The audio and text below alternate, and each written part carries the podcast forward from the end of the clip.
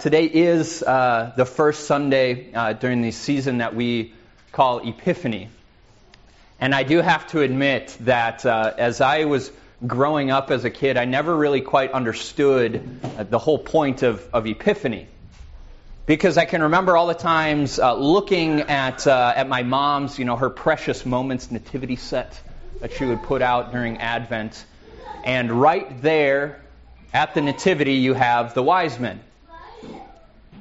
Or, or all the times that uh, growing up, going to a, a, Lutheran Christian day school, we would have our, our, Christmas program and we would have the, the live nativity with Mary and Joseph and Cabbage Patch Baby Jesus um, and, and the shepherds, and, and there with them came the wise men.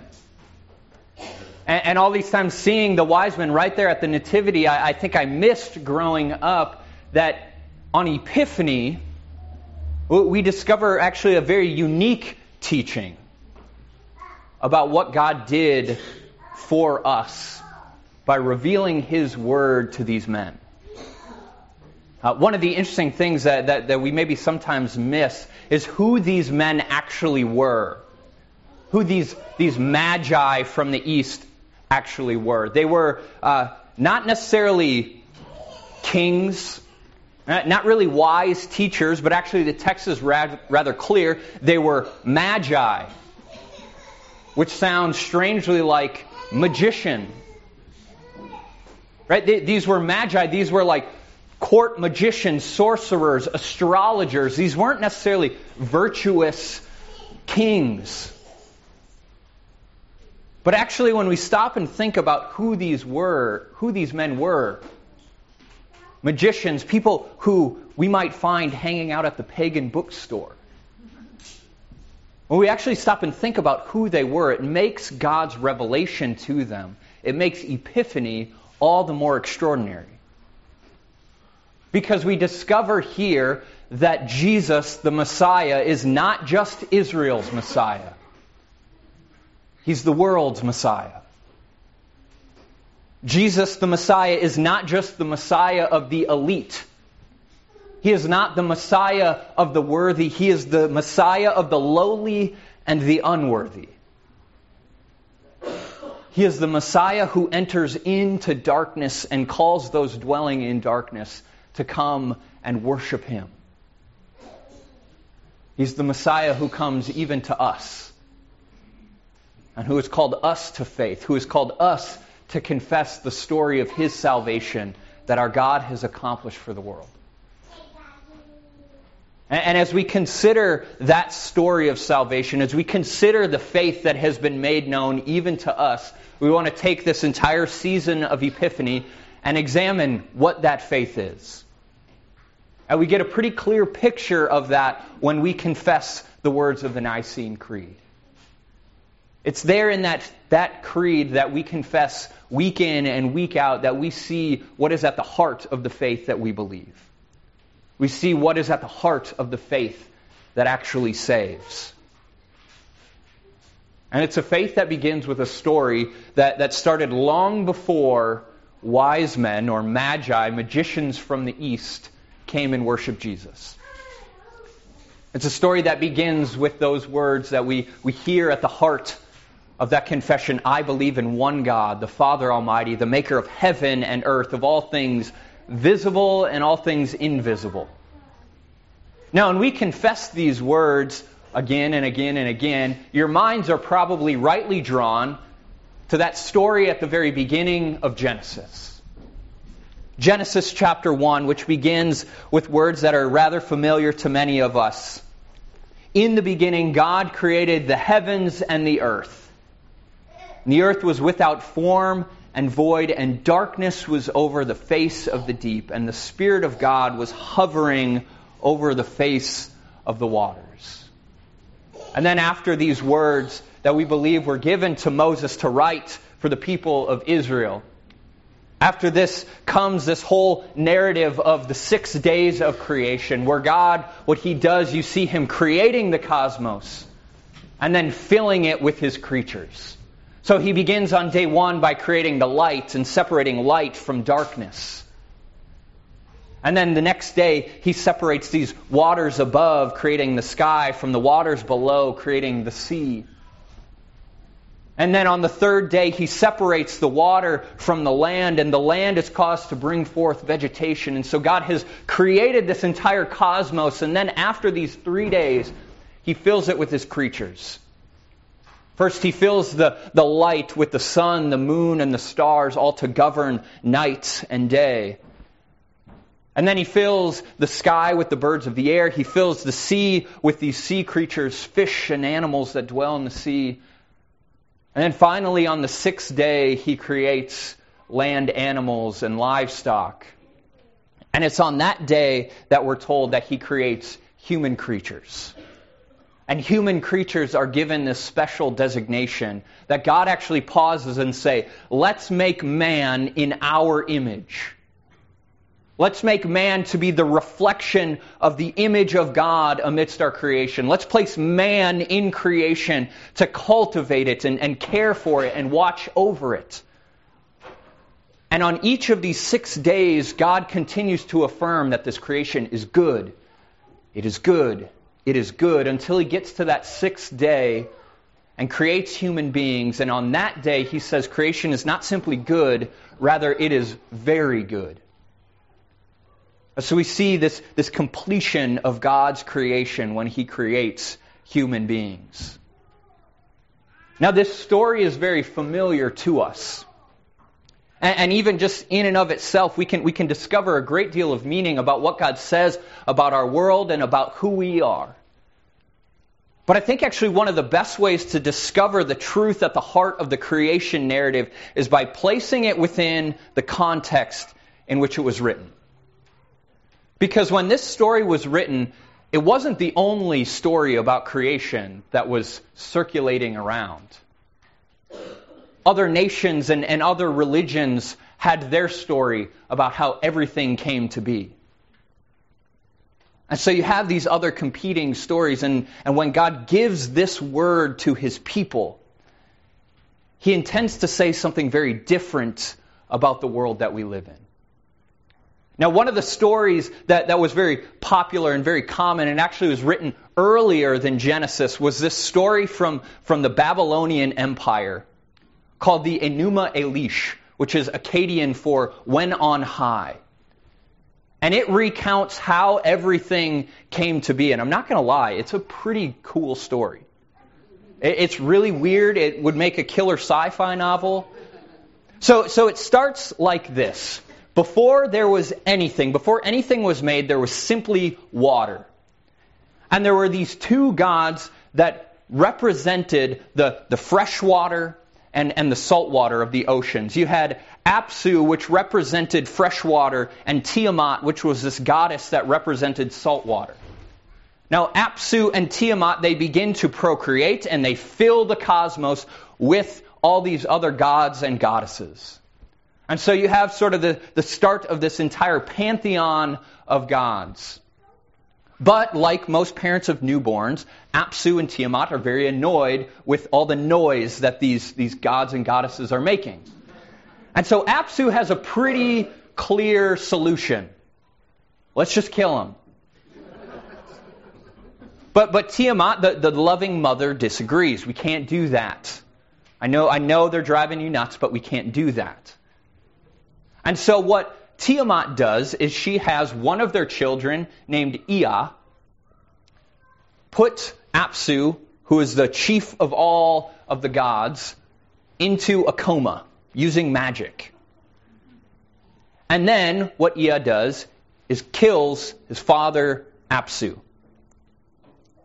Now, if this wasn't enough of a soap opera, Ea then is placed as the chief god above all of the other gods. And so then, they, uh, Ea begins to sort of procreate and, and start having more gods and goddesses. Um, at which point, his mother, Tiamat, remarries a god named Kingu.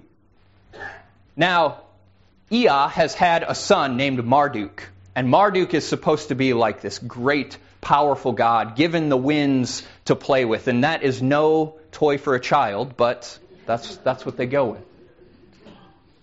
Now, all of these other gods and goddesses that actually reside in Tiamat, because she is the ocean after all, they convince her that she actually needs to avenge her dead husband. And so, what she does, along with her new husband, Kingu, is they begin to create these monsters and start this uprising against Ea and all these other gods and goddesses. At which point, Ea and all the others, they begin to get very terrified of this uprising. And so they ask Marduk to, to defend them. And Marduk agrees as long as he gets to be Lord over all of the gods. And so what Marduk does is he slays his grandmother Tiamat and uses her slain corpse when he cuts it in half to fashion the heavens and the earth. You're looking at me funny. Yes, that is what happened. That's how it came to be. And then he turns and slays Kingu, Tiamat's new husband, and uses Kingu's blood to create human beings. To simply be the slaves to do the bidding of all the gods. That is the Babylonian account of how everything came to be. Now, now I don't tell it because it's just an awesome story. But actually, what I want to examine is, is what a story like this says about who we are and the world that we live in. See, this sort of story, what it says is that creation and the material world is the result of this cosmic clash of forces. That our world came about as the result of warfare and conflict. And so creation is not looked at as something that is good, but is actually the result of something very, very bad. And because of the way that it came about, creation and, and material stuff is actually something to be despised.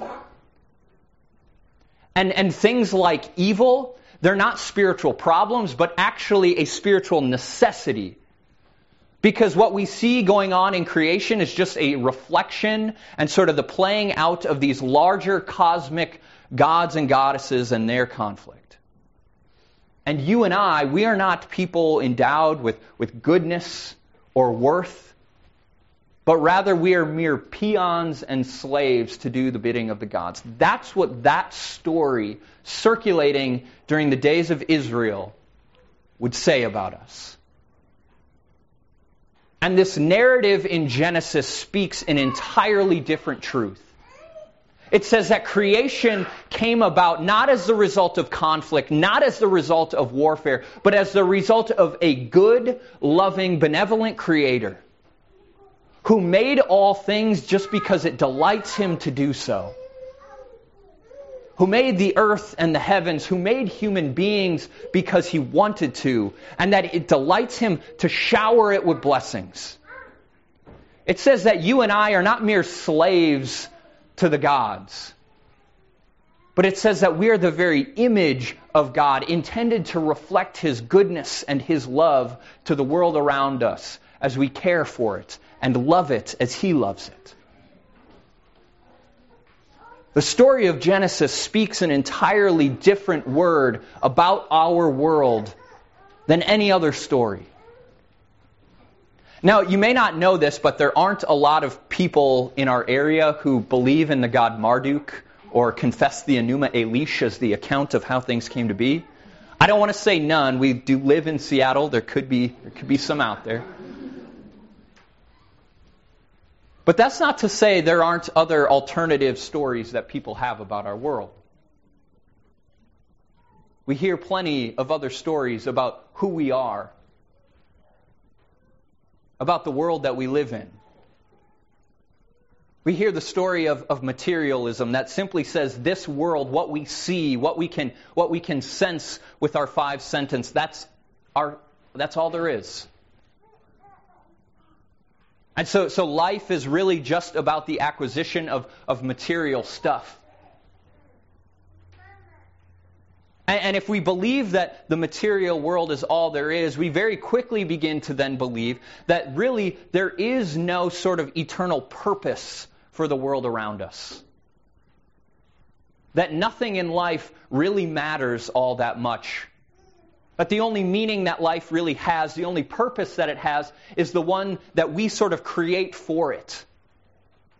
Now, this may not be a truth that we, that we often actually think about creation. It may not be something we actually think about our lives. But I do think that it is something that we perhaps feel from time to time. We may not be conscious of it, but, but it's something that we often experience life as. Like when we go to work again and again and again, wondering why we're doing the thing that we're doing. Feeling like the work that we do just, just has no purpose, has no meaning. Or, or, or we feel it and, and we experience it when, when we're constantly worried and anxious about how I'm going to pay the bills, how I'm going to keep it all together, how am I going to face the, the, the pain and the suffering and the anguish that I'm going through? And not only how am I going to do it, but why? What's the purpose? What, what meaning is there? Whether we're conscious of it or not, I think we often recognize that this story, that, that this world is all there is, really leaves us wanting. It, it leaves us longing for something more because we all desire that our work and the thing that we spend so much time doing matters. We want to believe that, that our lives have, have purpose and meaning. We, we want to believe that there's more than, than the suffering and the toil that we see all around us. Because frankly, it's really hard to get out of bed every single day. To, to wade through the mess that life can often be if there is no ultimate meaning or purpose to it. It's really hard to look at a world that is filled with as much warfare, as much hunger and poverty, as much hurt as our world has, if there's no purpose behind any of it.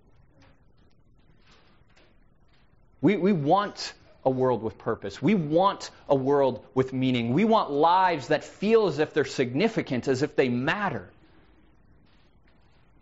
But oftentimes we feel like they don't. And perhaps this is the reason why, why we're so often obsessed with, with entertainment and, and consumption. Because we need something to, to numb the feeling of meaningless and insignificance that we experience. We need something to distract us from the pain and suffering in life. And, so we spend all our times on, on our phones and staring at our televisions and, and buying more and more stuff. To quote the, the secular prophet Tyler Durden in the, in the movie Fight Club, advertising has us believing that we need to buy things we don't need with money we don't have. So we work jobs that we hate to impress people that we don't even like. But you see, the thing that we need is not more stuff. The things that we need, it's not more distractions. What we need is to remember that when we gather here in this place, we gather here to remember that we tell a different story about our world. We confess a different truth about who we are and why this world actually matters. We confess a story that begins with I believe in one God, the Father Almighty, the maker of heaven and earth and of all things visible and invisible. We confess a story that says that this world and our lives and our place in it matters. It matters because it is not an accident. It did not just come about because of, of conflict. It is not simply governed by the laws of nature, but it is governed and watched over by a good God who made it because he loves it. The story that we tell, it affirms that this creation is good and we are created to be very, very good. That we have a God who watches over us, who cares for us, a God who does not abandon his creation. Our world matters because it belongs to the one that we call Father, who cares for it and loves it, who gives himself for it. That story that we confess that says, I believe in one God, it reminds us that we have a God who loves his creation so much that he was willing to do whatever it takes to rescue it. Even when that meant becoming a part of it. Our story tells us that our God, the one who created the world, sent his own Son into the world to bear our flesh to tell us that this creation is God's good creation and He wants to make it good again. That He wants to make us very good again, even better than we once were. Our story tells us that this Son of the God who created everything even endured the suffering of the cross to pay the price of sin, to pay the price for creation's rebellion also that we could be brought back to the Father. And this one who was crucified is also raised again so that we could be raised up. So that he could begin the, his Father's work to restore all things back to their goodness. And your life and my life, they now, they now find purpose in that story.